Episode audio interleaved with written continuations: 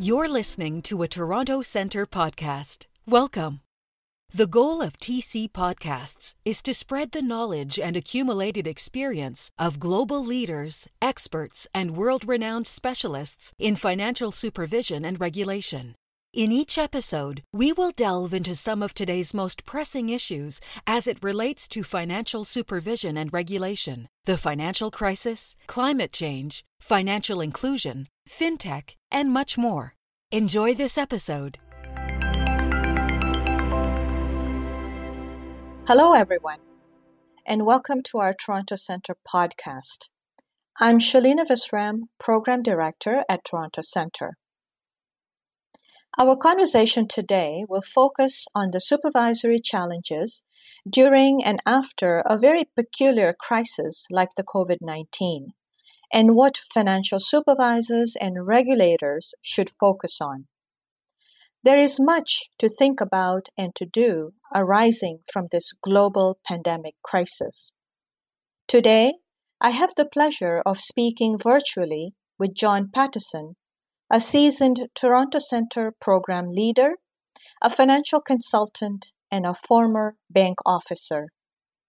John's interests include not only financial supervision and regulation, where he has written a book, but increasingly he has specialized in risk management issues.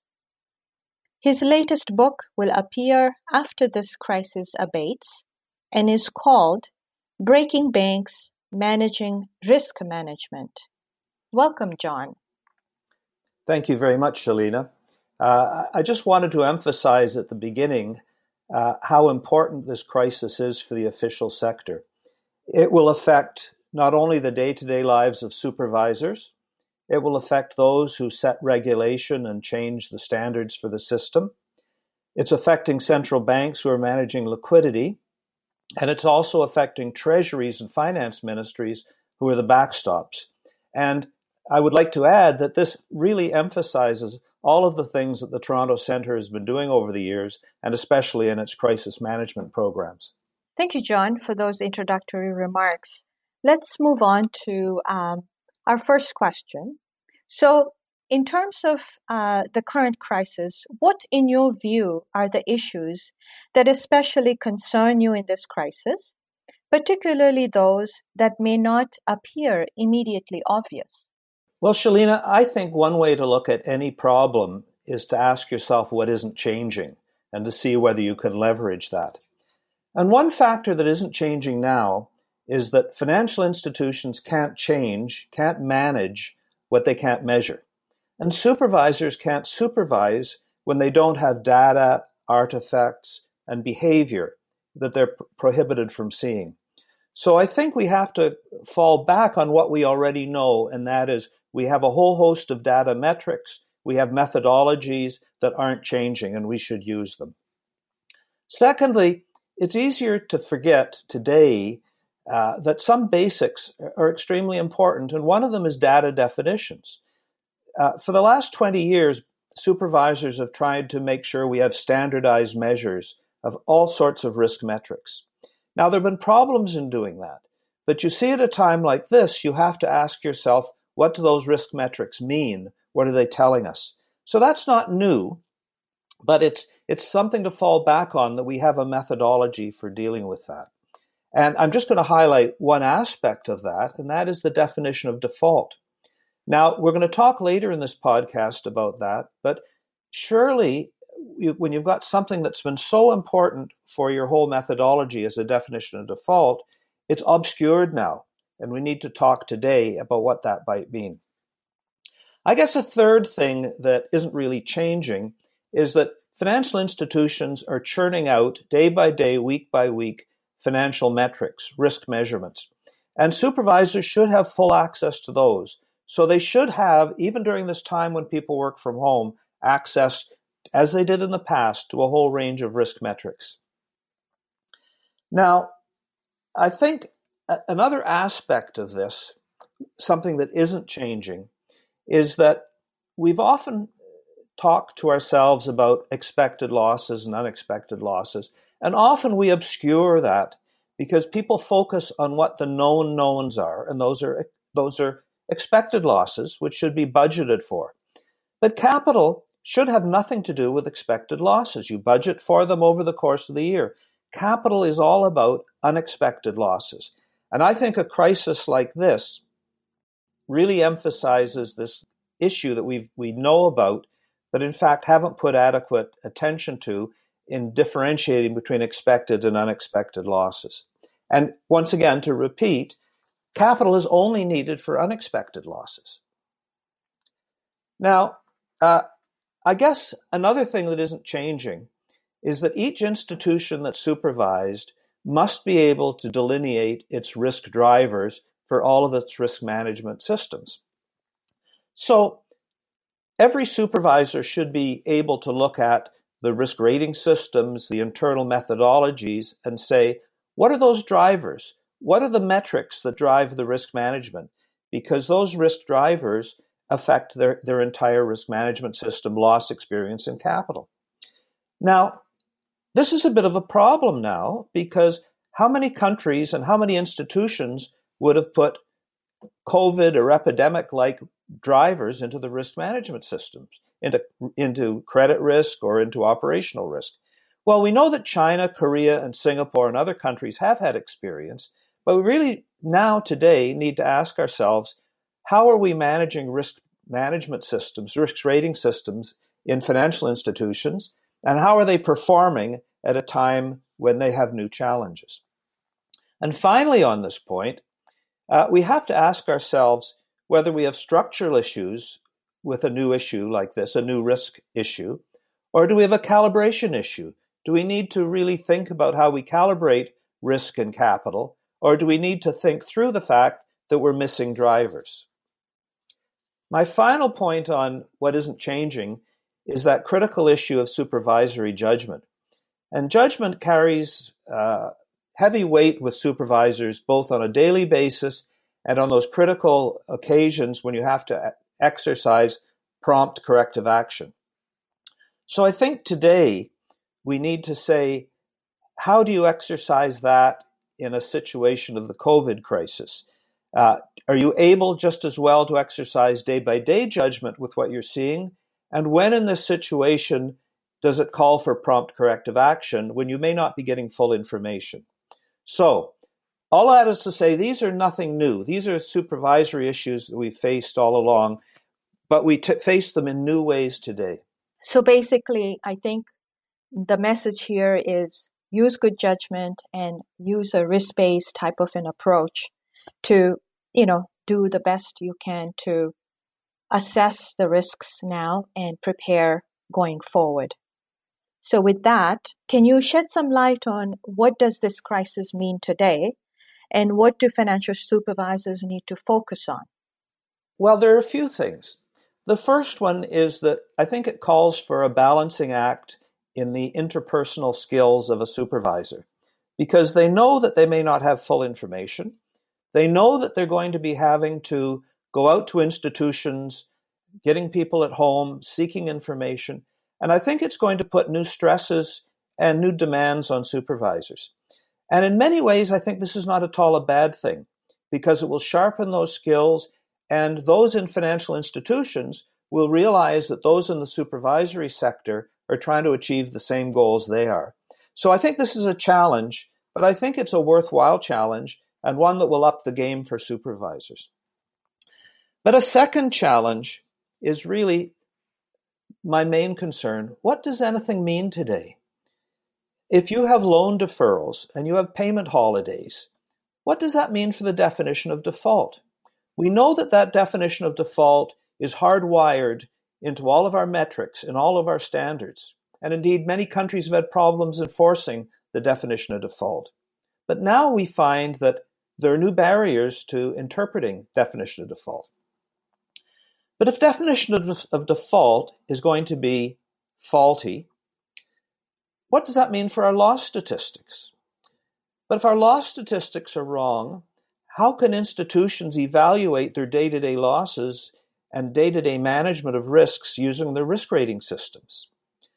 But if their loss statistics and risk rating systems aren't working well, then your capital estimates are not going to be working well.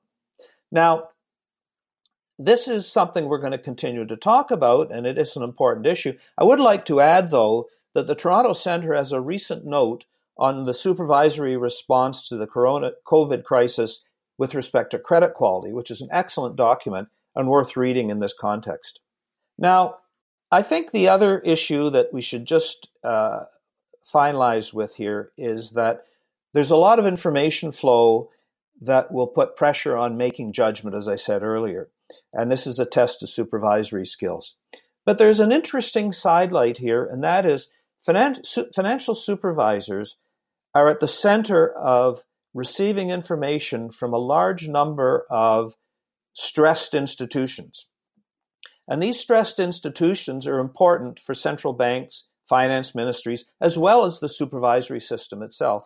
So I think one of the fringe benefits here is that supervisors are in a position to provide information to central banks and other part of the official sector months before this information would possibly be seen in official statistics. So I think that's a bonus that the supervisory sector should think about how it provides. I think the, we also should look at the threads that run through all of these uh, processes. Uh, and we have to realize that supervision and capital and risk are all based on assumptions. They're not hardwired, they're not perfect. So we know that as you have a, any type of crisis, we need to look at how processes work. So if we look at credit risk, as I've said earlier, we do have a serious problem in that your standardized metrics are not going to be performing as well. They may not mean much.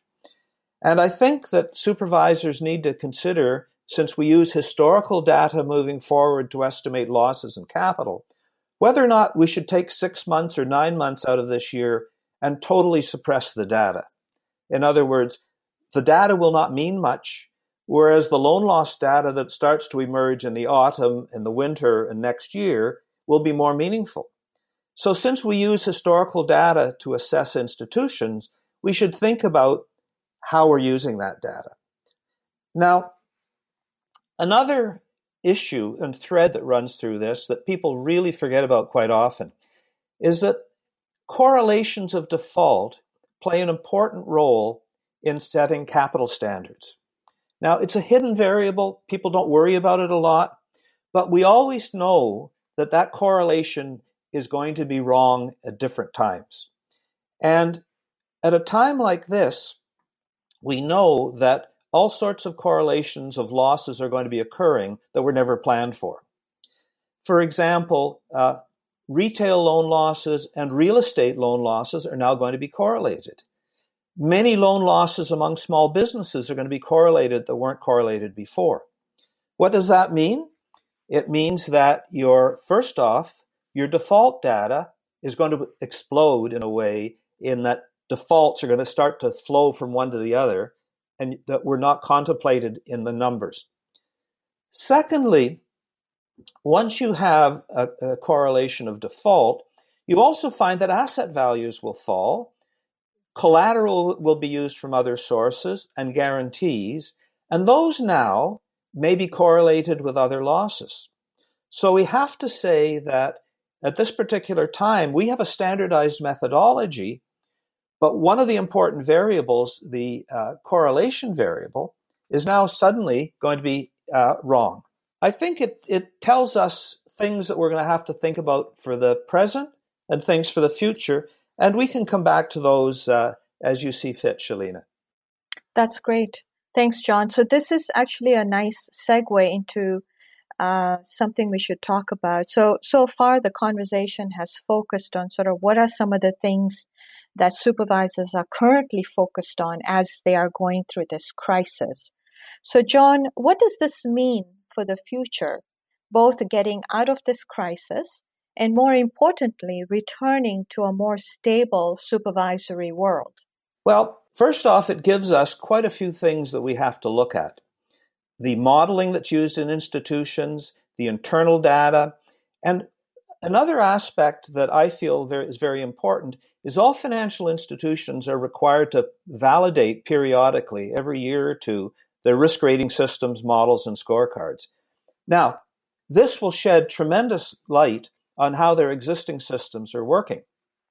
So here is a process that's ready made for supervisors now to start looking at.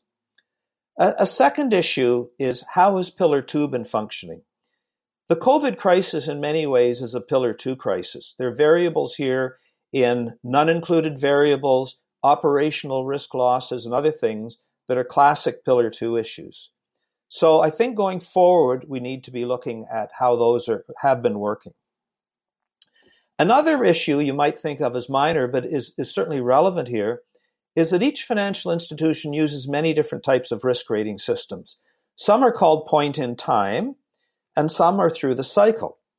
So, for example, a credit card risk rating system would be point in time because you can't allow somebody two years to default on a credit card.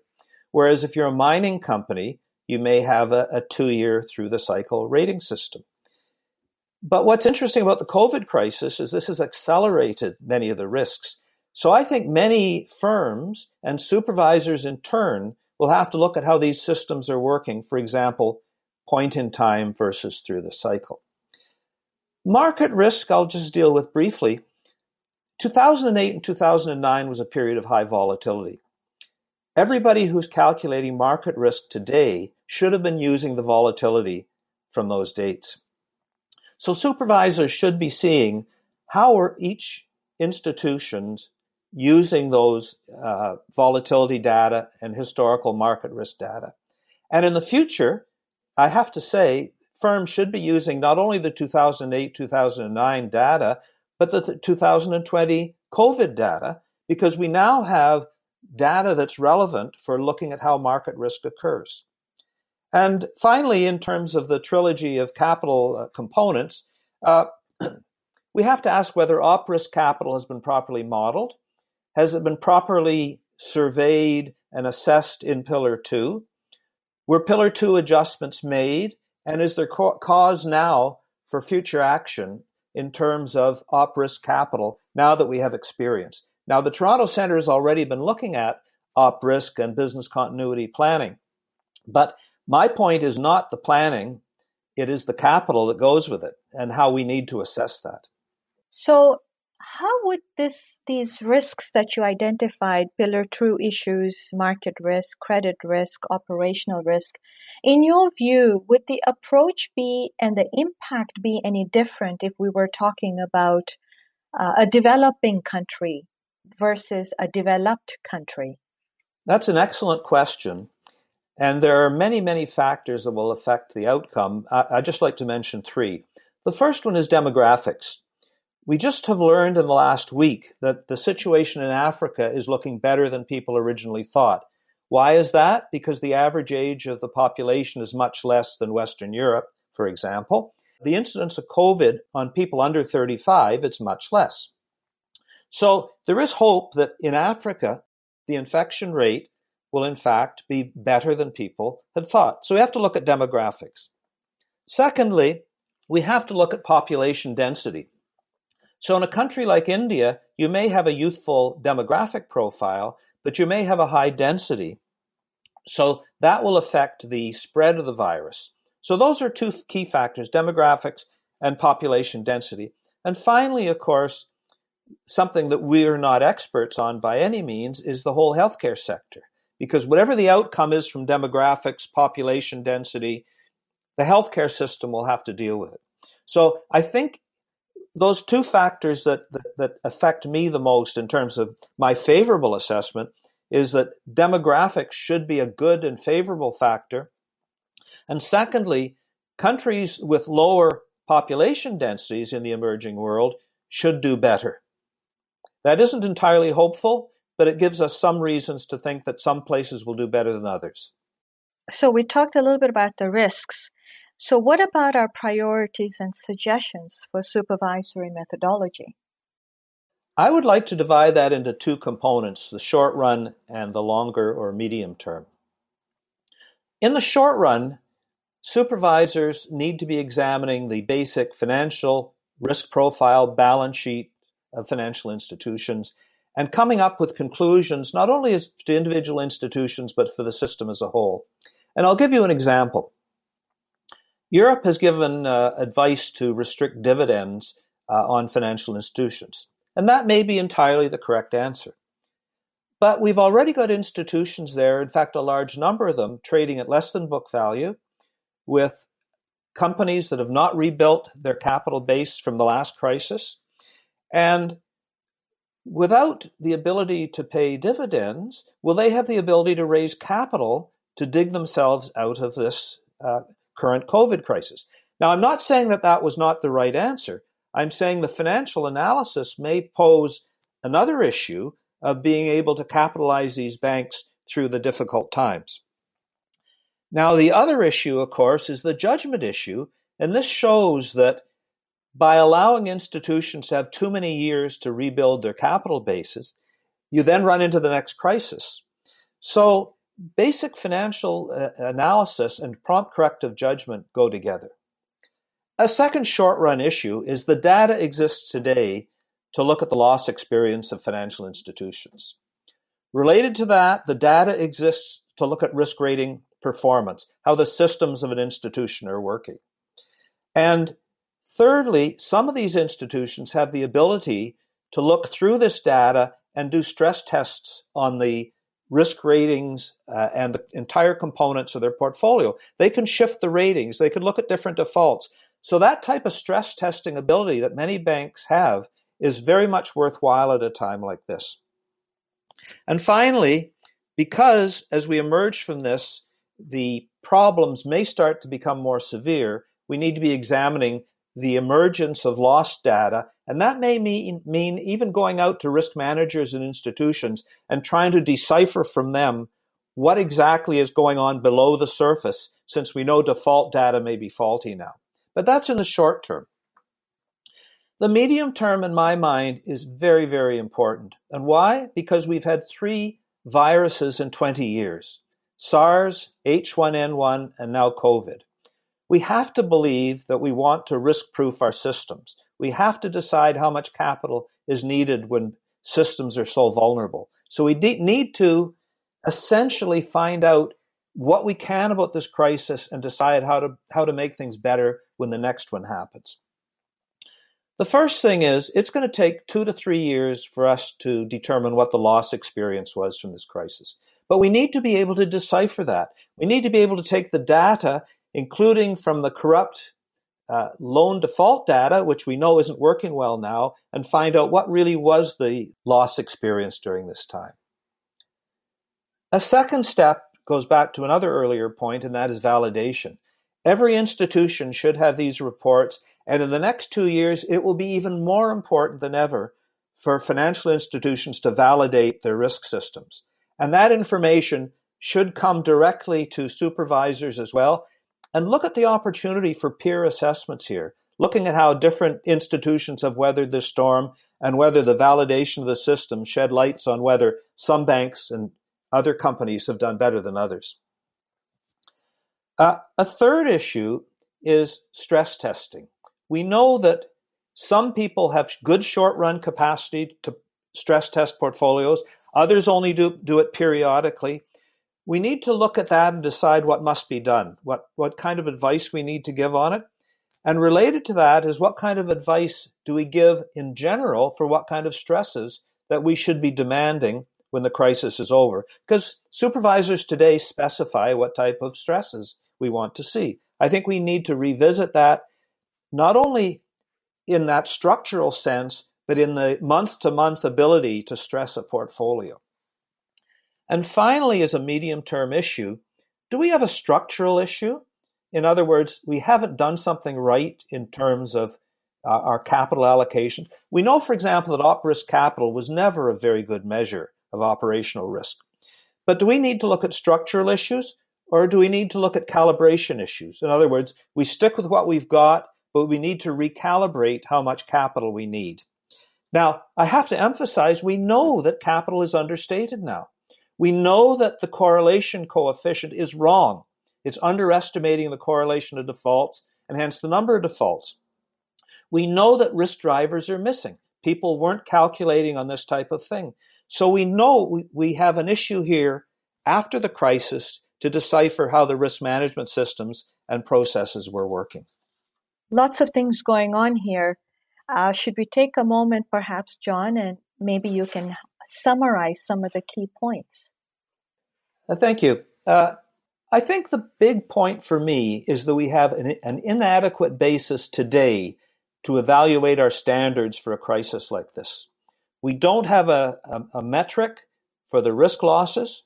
We don't have a risk metric for the uh, standards of loss.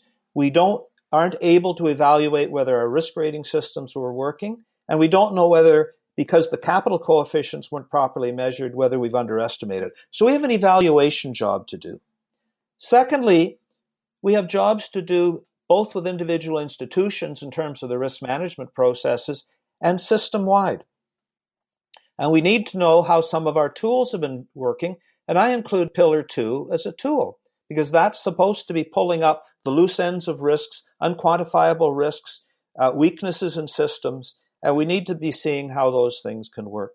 So essentially, I think this is a job of deciphering from the data and the information we're being given uh, what has happened, what the quantitative importance is, what we've learned from it, and what advice we give going forward. So that makes sense. Um, and to quote uh, Winston Churchill here, uh, never let a good crisis go to waste. So, is there any good news here? I think there's there are several bits of good news. One of them is we have a logical framework. This to me is marvelous. We've got a system that's been built up over the years to collect data, has a standardized methodology, looks at breakdowns of risks. So we have that and we have the data that goes with it. So now we have a basis to build on to try and assess what's happening here. And I guess the other good news for supervisors and indeed for the whole official community is they're more important than ever. Questions are being asked across the board on the standards for financial institutions, accounting standards, whether the changes that have been done in recent months have been the right changes. Have the liquidity measures taken by central banks been right? Have the measures taken by the uh, treasuries been correct? And how have they worked their way through? Because don't forget, they will filter their way through the financial sector and buffer some of the potential losses. We haven't even begun to talk about deposit insurers. So the work here for the official sector is, is setting a new agenda for them. And I don't think that's a bad thing. We should profit by the crisis, as you say. Thank you, John. This session has been very insightful, and you've highlighted some of the some of the challenges that are that our financial supervisors are facing and more importantly, you've highlighted what are some of the things they should focus on, not only now, but as they prepare for the phase of post crisis. So, thank you very much for your time. You've been listening to a Toronto Centre podcast, and thank you all for joining us.